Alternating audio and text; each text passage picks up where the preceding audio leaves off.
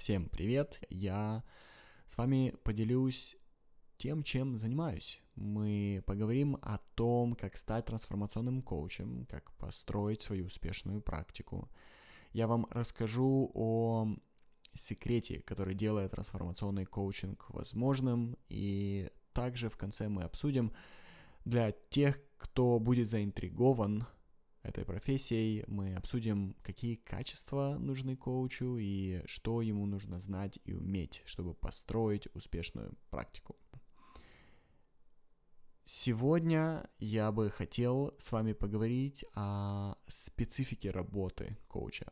Я бы хотел с вами обсудить, что конкретно делают коучи и кому они нужны. Давайте начнем с э, истории, чтобы вы знали, откуда растут ноги. Коучинг как категория появился с э, книгой спортивного тренера, которого зовут Тимоти Гилви. И э, Тимоти был тренером по теннису. И он написал книгу, замечательную книгу, если вы не читали, я вам советую ее почитать. Я ее читал по-английски, если есть где-то вы найдете в русском переводе, то рекомендую. Она называется «Внутренняя игра в теннис». Inner Game of Tennis. И в этой книге Тимати не описывал непосредственно техники, там, как под каким углом ставить локоть, когда ты бьешь по мячу.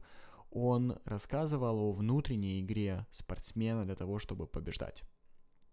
Эта книга получила достаточно широкий резонанс, и многие профессионалы ее подхватили и помогли сформировать категорию коучинга. Так, э, в 1980 году Томас Леонард стал активно продвигать э, свою теорию о том, что можно быть не только тренером в спорте, но и быть чьим-то тренером в жизни. И Томас создал собственный коучинговый университет, и он создал э, одну из самых известных на сегодня федераций, которая называется ICF, International Coach Federation – со временем коучи начали себя называть не просто коучами, а добавлять новые слова, которые они придумали, чтобы друг от друга отличаться. Так появились бизнес-коучи, карьерные коучи, фитнес-коучи, executive коучи, коучи высокой продуктивности, NLP-коучи, нейрокоучи и так далее. Тем не менее, изначально коучинг был похож на тренерство, преподавание и менторство – когда у тебя вполне конкретная проблема, ты приходишь к своему ментору или тренеру, тебе говорят и показывают, что делать, ты просто повторяешь и получаешь результат, который, по идее, должен тебя удовлетворить. И такой тип коучинга существовал тысячелетиями, со времен письменной истории. Например, Марк Антоний был коучем и ментором для Юлия Цезаря. Уинстон Черчилль рассчитывал на совет Фредерика Линмана в своем управлении. У Стива Джобса был личный коуч, с которым он встречался каждую неделю, не делая исключений, даже когда знал, что его дни фактически сочтены. Но проблема такого коучинга, ее очень рано определил Фредерик Линдеман, Линдеман в том, что этот коучинг требует наличия специфических знаний в рамках проблематики. То есть, если Юлий Цезарь пользовался коучингом Марка Антония, то единственно он это делал, потому что тот до Юлия Цезаря прошел путь э, императора, да? То есть, если ты не понимаешь мой контекст и проблематику, то ты не можешь быть моим коучем. И такова была парадигма очень долгое время. И для новоиспеченных коучей это создавало огромное препятствие. Потому что если ты не знаешь все обо всем, то ты не можешь работать с большой группой разношерстных клиентов, ты должен себе выбрать какую-то узкую нишу и в рамках этой ниши работать, то есть требуется специфическое знание. И еще большую проблему это создало для школ, которые обучали коучингу.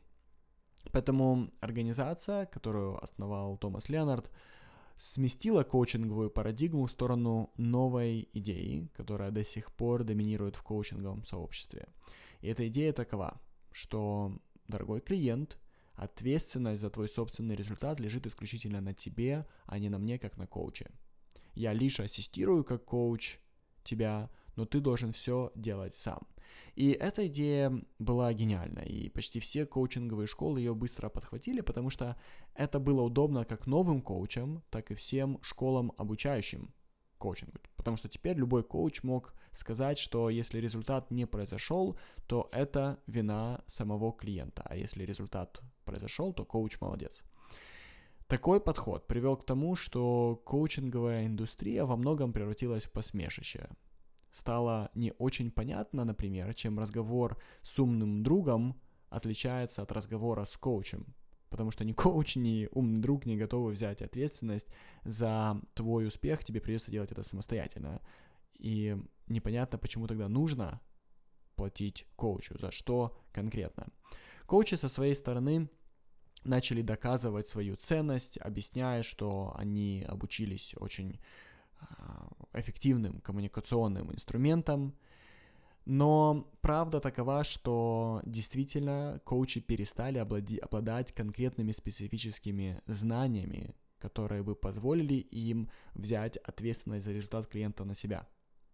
Они не могли обещать, что они могут хоть кого-то привести к осязаемому результату, потому что у них больше не было специфических знаний, были только общие коммуникационные навыки – и из-за того, что коучи перестали гарантировать хоть какой-либо результат, они начали теряться в пояснении того, что они делают. И, по сути, сейчас на этом этапе находится наш рынок. Если у вас есть какие-нибудь знакомые коучи, и вы конкретно спросите, чем они занимаются, то им будет тяжело с точки зрения результата объяснить, чем они занимаются правда такова, что коуч действительно может помочь, хороший коуч может помочь прояснить цели, может помочь изменить точку зрения клиента, но это всегда работа с симптомами вместо причины. В итоге клиенты после встречи с коучем просыпаются на следующее утро снова в смятении и с замутненной целью.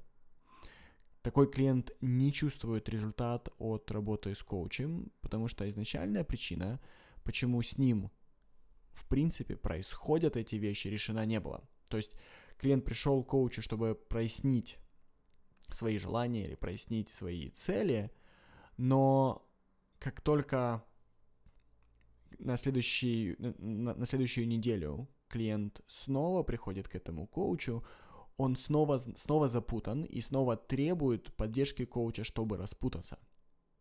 Таким образом, коуч не решает основную проблему, почему клиент запутывается в первую очередь.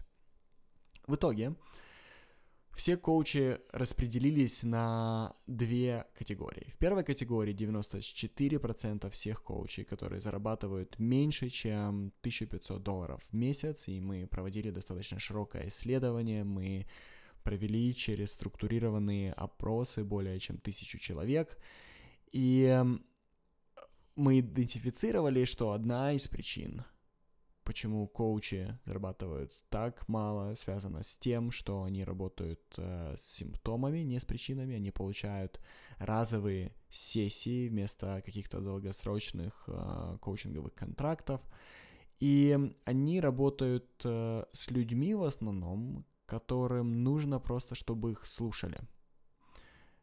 Человек запутан, и он говорит без умолку, и коучу не остается ничего делать, как быть его ассистентом, как его, в принципе, учили в коучинговой школе. Теперь есть вторая категория коучей, которые зарабатывают в среднем 5000 долларов в месяц, и они обладают особенным специфическим знанием и воздействуют на клиента глубоко, широко и воздействуют на причину, а не на симптоматику. Тем не менее, коучинговая индустрия старательно хочет скрыть этот факт, что большая часть коучей недозарабатывает, ничего не может пообещать и владеет только навыком общения.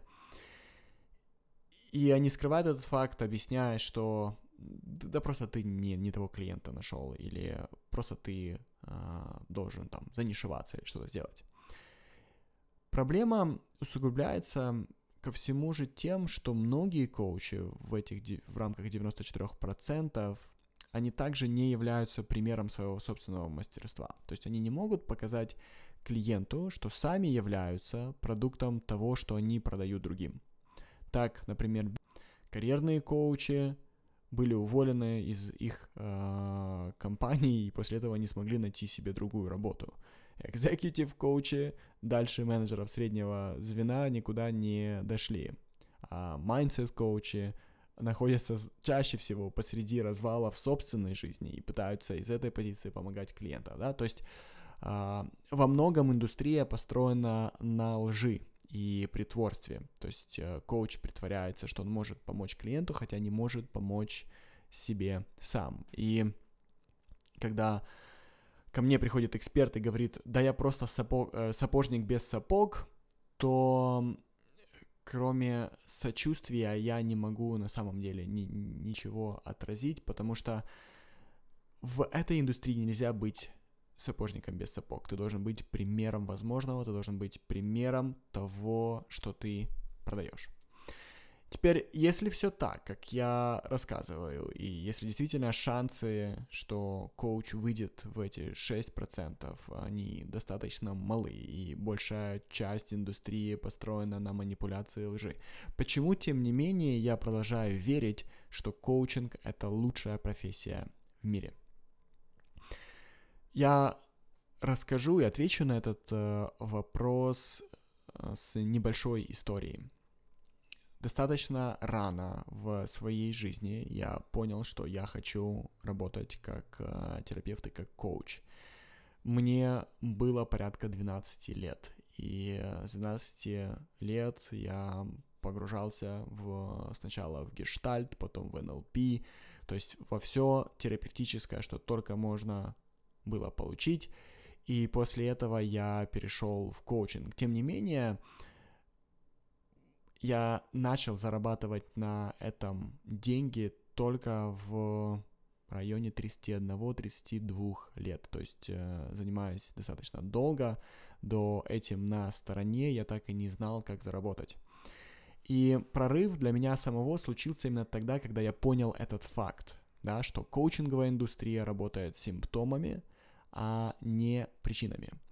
И это меня поставило самого перед сложным выбором. С одной стороны, я хотел работать с людьми, я хотел вести их к успеху, к легендарной жизни, к хорошему самочувствию, но мне было плохо от э, того, что вся индустрия была по построена на чуши о том, что клиенту нельзя ничего обещать, что он сам отвечает за результат, мне казалось, что это ложь и манипуляция. Мне хотелось давать очень конкретные обещания и помогать людям быстро и эффективно. Также у меня была еще одна личная мотивация на тот момент, потому что, как и другие коучи, я делал все, что мог, но зарабатывал очень мало, и мне приходилось себя поддерживать работой в найме.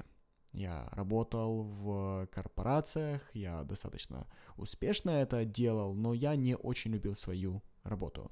Я также был как волк голоден. Мне хотелось прежде всего денег, но также мне больше всего в мире хотелось наконец-то пообещать человеку реальный осязаемый результат и дать его. Я хотел своим клиентам говорить, если мой коучинг не сработает, ты можешь забрать все свои деньги до копейки. И когда я приходил э, к другим коучам, которые пытались меня чему-то обучать, и я им говорил о своих желаниях, что вот что я хочу говорить. Я хочу говорить, если мой коучинг, дорогой клиент, тебе не поможет, я верну все свои деньги. И большая часть из них смотрела на меня в шоке. Они настолько глубоко верили в парадигму, что это клиент отвечает за свой результат, что я для них э, казался э, захваченным дьяволом. В итоге мне пришлось э, отколоться от всего коучингового сообщества и отправиться самостоятельно на поиск ответа на этот вопрос. И я постоянно себя чуть ли не каждый день спрашивал, как я могу своим клиентам дать ошеломительный результат. Что я могу сделать, чтобы встреча со мной делила их жизнь на до и после. Я, друзья, не хотел больше помогать клиентам прояснять цели. Я хотел решить проблему, почему у клиента изначально не было ясности. Я не хотел помогать клиенту увидеть другую точку зрения, как это делали другие коучи. Я хотел решать проблему, почему он не видит другую точку зрения сразу же. Почему он не может сразу же менять перспективу, почему он не может без меня руководить, контролировать свое восприятие. И этот поиск привел меня к нескольким учителям, которые обучили меня тому, к чему я стремился. Я учился у создателя когнитивно-поведенческой терапии Уаррена Бека его дочери Джудит. Меня выдрессировало в своем методе, который называется «Работа» или по-английски «The Work» Байрон Кейти. Я прошел все ее тренинги, а, я был ее стажером достаточно долго. Я работал с необыкновенно успешными коучами, с а, Майклом Нилом и Брук Костье. Это все легендарные коучи, все из них, легендарные коучи-терапевты, все из них построили бизнес, и сегодня эти бизнесы дают от 10 миллионов долларов в год и выше для этих людей. Теперь с годами практики у меня э, выкристаллизовался свой собственный метод, который начал давать моим клиентам очень быстрый прогресс буквально за несколько сессий. Как я и хотел. Жизнь моих клиентов начала иметь ошеломительный эффект. И этот путь занял на самом деле около 12 лет. И я не жалею ни об одном э, месяце, неделе, дне, потраченным на поиск, потому что сегодня мое мастерство и то, что получают клиенты, не имеют э, абсолютно равных. Да? Метод, который я использую сегодня в своем коучинге, приводит человека к глубокому пониманию, как работает его мышление и почему он получает в жизни то, что получает и как это изменить. Ко мне и моим сертифицированным коучам приходят клиенты с самыми разными проблемами, и мы действуем легендарно эффективно. Наше касание невозможно забыть, мы работаем с сомнениями, мы работаем с низкой самооценкой, мы работаем с неуверенностью в себе, мы работаем с низкими доходами, лишним весом, мы работаем с зависимостью от, зависимостями от алкоголя, от других субстанций, с плохими отношениями, мы работаем с затормозившей карьерой и э, бизнесом, который вышел на плато и основатель мечтает о росте, да. В отличие от классического коучинга, у нас есть редкое специфическое знание, и э, мне это знание, как я уже сказал, далось э, за десяток э, да, лет, за дюжину лет. И сегодня я это знание передаю своим коучам в рамках нашей сертификационной э, программы. Знание называется специфическим, потому что э, это очень конкретно, это очень осязаемо, это не похоже ни на что вокруг, и тот, кто обладает таким знанием, действительно совершает глубокие изменения, работая с клиентами. Идея этого знания заключается в том, что мы понимаем, почему люди думают, как они думают, почему они чувствуют, как они чувствуют, и действуют, как они действуют. И мы знаем, как выглядит короткий путь, чего они желают в жизни больше всего, потому что мы точно знаем, как работает их э, мыслительный, как работает их так называемый когнитивный аппарат, и как работает эмоциональный процессинг. И эффект, которому, как я уже сказал, э, мы приводим клиентов за счет этого, он э, ошеломителен. И благодаря этому мы также вознаграждаемся совсем по-другому. Я за последние 2-3 года легендарно оторвался от, эм, от той жизни, в которой я находился до этого. Сегодня личный контракт со мной стоит около 70 тысяч долларов в год. И, если честно, я уже забыл, когда последний раз в своей жизни сам волновался о деньгах. Это было много-много лет назад. Э, коучам, которые работают на нас, мы платим 4000 американских долларов в месяц, если они работают full time. Если они работают на себя, то мы от них ожидаем, что за 12 месяцев они выйдут на отметку в 10 тысяч долларов как минимум. Это не просто, это безусловно тяжелая работа, это некомфортная работа, но эта работа вознаграждает людей вне их мечтаний.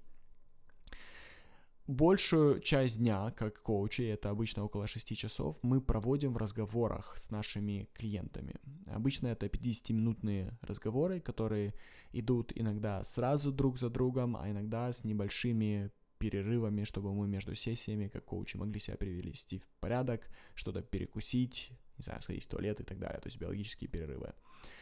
Мы все работаем в методе, который я сформулировал, он очень э, конкретен и структурирован, и все разговоры, которые мы как коучи ведем, имеют узнаваемую, очень четкую структуру, в ней явно видно начало, середина и конец сессии. В основном мы работаем с когнистикой, с э, мастерством мышления, мы помогаем клиенту мыслить оптимально. Мы также работаем, как я уже сказал, с эмоциональным процессингом, помогая клиенту переживать жизненные ситуации с большим достоинством, с большей грацией и с большей легкостью. Наша задача как коучей — быстро вывести клиента на нужный ему результат и обучить его инструментам самокоучинга и нашей философии. То есть мы на самом деле не хотим долгих контрактов. В идеале 6 месяцев — и клиент дальше должен идти самостоятельно, и мы за эти 6 месяцев выводим человека на поразительно новый уровень жизни. Его доходы обычно растут десятки раз, его самоощущение, его отношения, его самооценка, все получают такой же рост. Поэтому свой коучинг мы называем экспоненциальным. И экспонента — это математическая вертикальная функция в математике, которая отражает то, что мы делаем с людьми. Когда мы в такой модальности работаем, то нам действительно не важно, умнее ли нас клиент, понимаем ли мы специфику его работы или его контекст, в котором он живет. Нам это не нужно, потому что наше уникальное специфическое знание заключается в том, что мы знаем, как нашему клиенту нужно думать и чувствовать, чтобы все произошло в его жизни как надо. Когда мы фокусируемся на первопричине того, что сейчас происходит в его жизни, а не на поверхностном запросе, с которым он нам, к нам пришел, мы очень быстро начинаем для клиента создавать прорыв за прорывом наше понимание прорезает любого человека насквозь, и мы не путаемся в его историях, мы не путаемся в его драмах, нам не нужен его контекст, нам также плевать на уровень его интеллекта. И сам факт того, что мы умеем прорезать насквозь, мы понимаем очень глубоко и влияем фундаментально.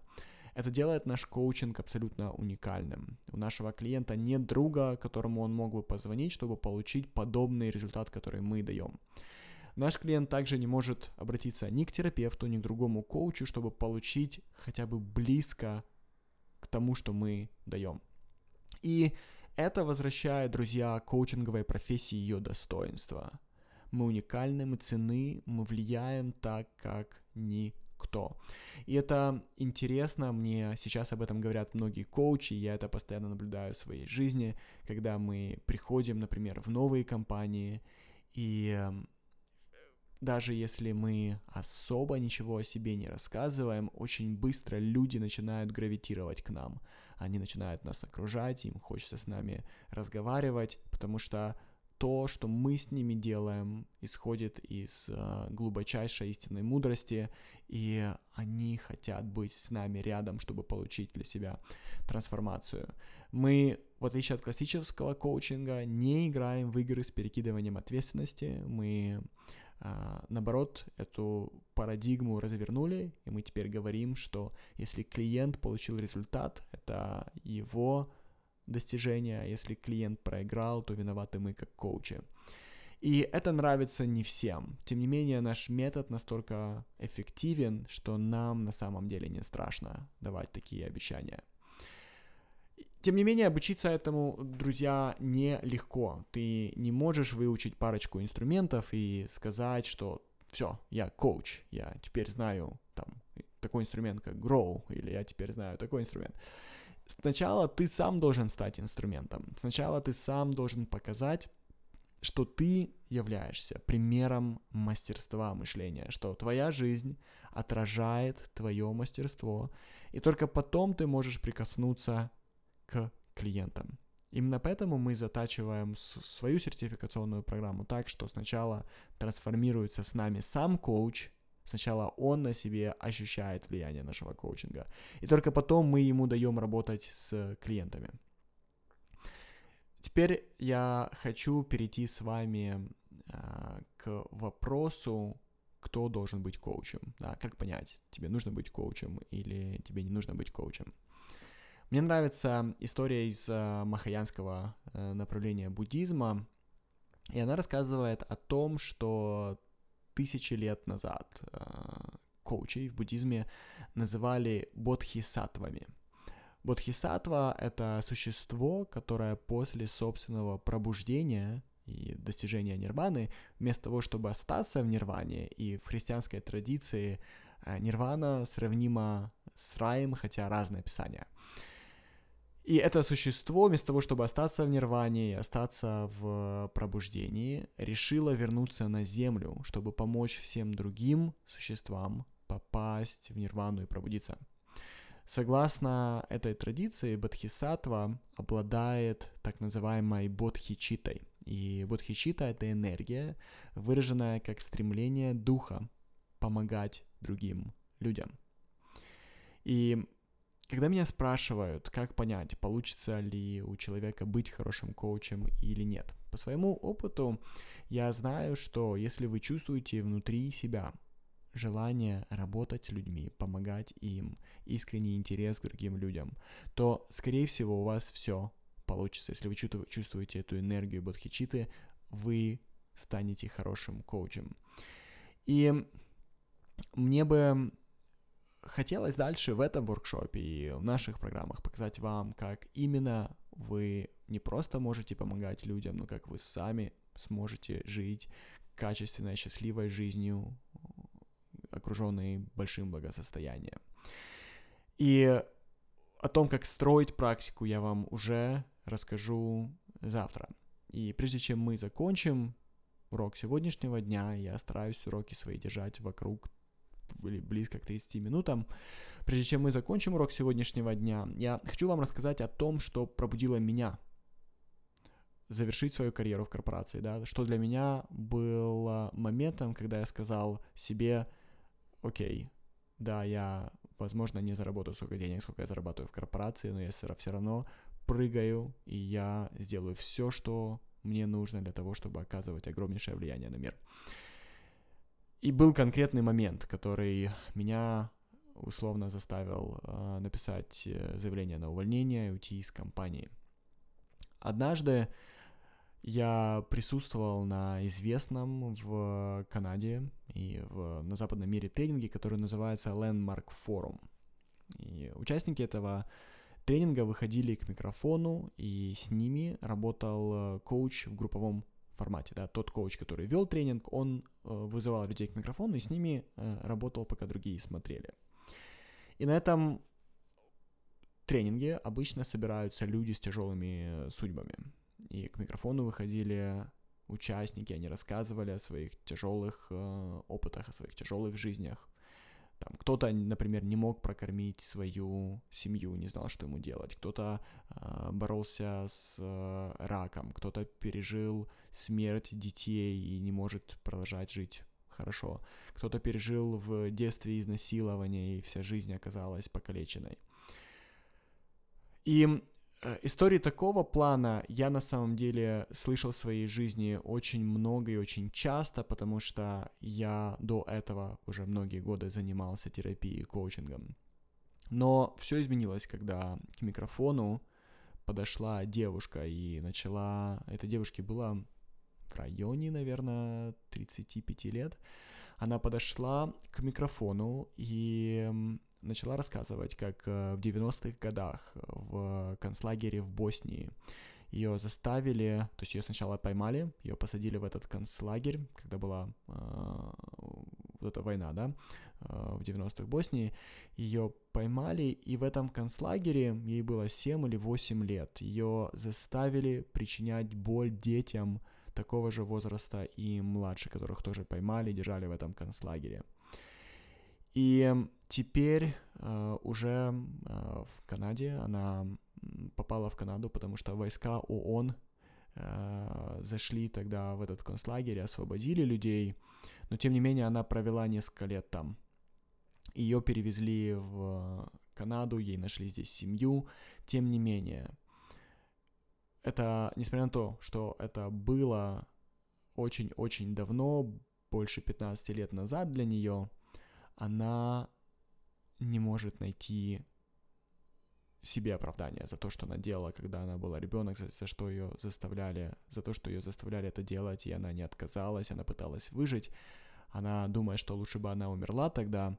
И сегодня она не может э, спать, и она принимает очень э, тяжелые, тяжелое снотворное, чтобы каждый день попробовать себя э, усыпить, потому что если она не принимает снотворное и засыпает, ей снятся такие ужасы, которые невозможно себе представить.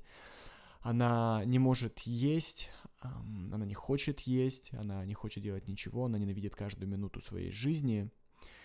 И эта девушка сидела со мной, и мне получилось с ней немного поговорить. И все это время, когда она рассказывала мне свою историю, голос внутри меня говорил, неужели ты ничего не сделаешь, чтобы людям помочь? Неужели ты ничего не будешь делать, чтобы помогать таким, как она? Неужели ты не будешь спасать таких людей? И я на самом деле нахожусь далеко от мысли, а, что я являюсь хоть для кого-то спасителем. Но я также на тот момент знал, что мой коучинговый навык уже был настолько откатан, что я мог себе позволить уйти с работы. Тем не менее, страх меня окутывал, страх, что у меня не будет денег, страх, что я никогда не смогу прокормить свою семью в дорогущей Канаде. Но когда этот голос меня спросил, мое решение было принято. Понимаете, когда ты живешь в невидимом пузыре, то все, что происходит по телевизору, кажется от тебя очень далеким. Но когда ты сидишь на стуле рядом с человеком, который только что рассказал, что не может себя простить за то, что случилось в детстве, твое сердце раскалывается от сострадания и остается открытым другим людям навсегда. С тех пор я помог сотням людей построить э, свое благосостояние. Я помог тысячам людей оставить прошлое и начать двигаться вперед. И я необыкновенно горжусь, что все это я делаю в рамках коучинга, то, для чего я был создан. И поэтому я, друзья, хочу задать вам тот же самый вопрос, который тогда прозвучал внутри меня. И это вопрос не для всех, но те, кому я обращаюсь, знают, что я обращаюсь именно к вам. Вот эту идею бодхичитвы, вы ее чувствуете, вы чувствуете эту энергию уже. И мой вопрос к вам, скажите, если вы знаете, что вы можете помочь, готовы ли? Готовы ли вы начать это делать? Подумайте об этом между сегодняшним днем и завтрашним, перед следующим уроком. На следующих уроках я вам расскажу о том, как построить свой бизнес как коуч и жить хорошо, если ты приняла или принял решение стать коучем. И я также расскажу, из чего состоит наш собственный метод в третьем дне и как выглядит путь в коучинге с самого начала, даже если ты пока что не провел ни э, одной сессии. Пока что, друзья, спасибо за ваше внимание сегодня. До скорого, до встречи, увидимся завтра. Пока-пока.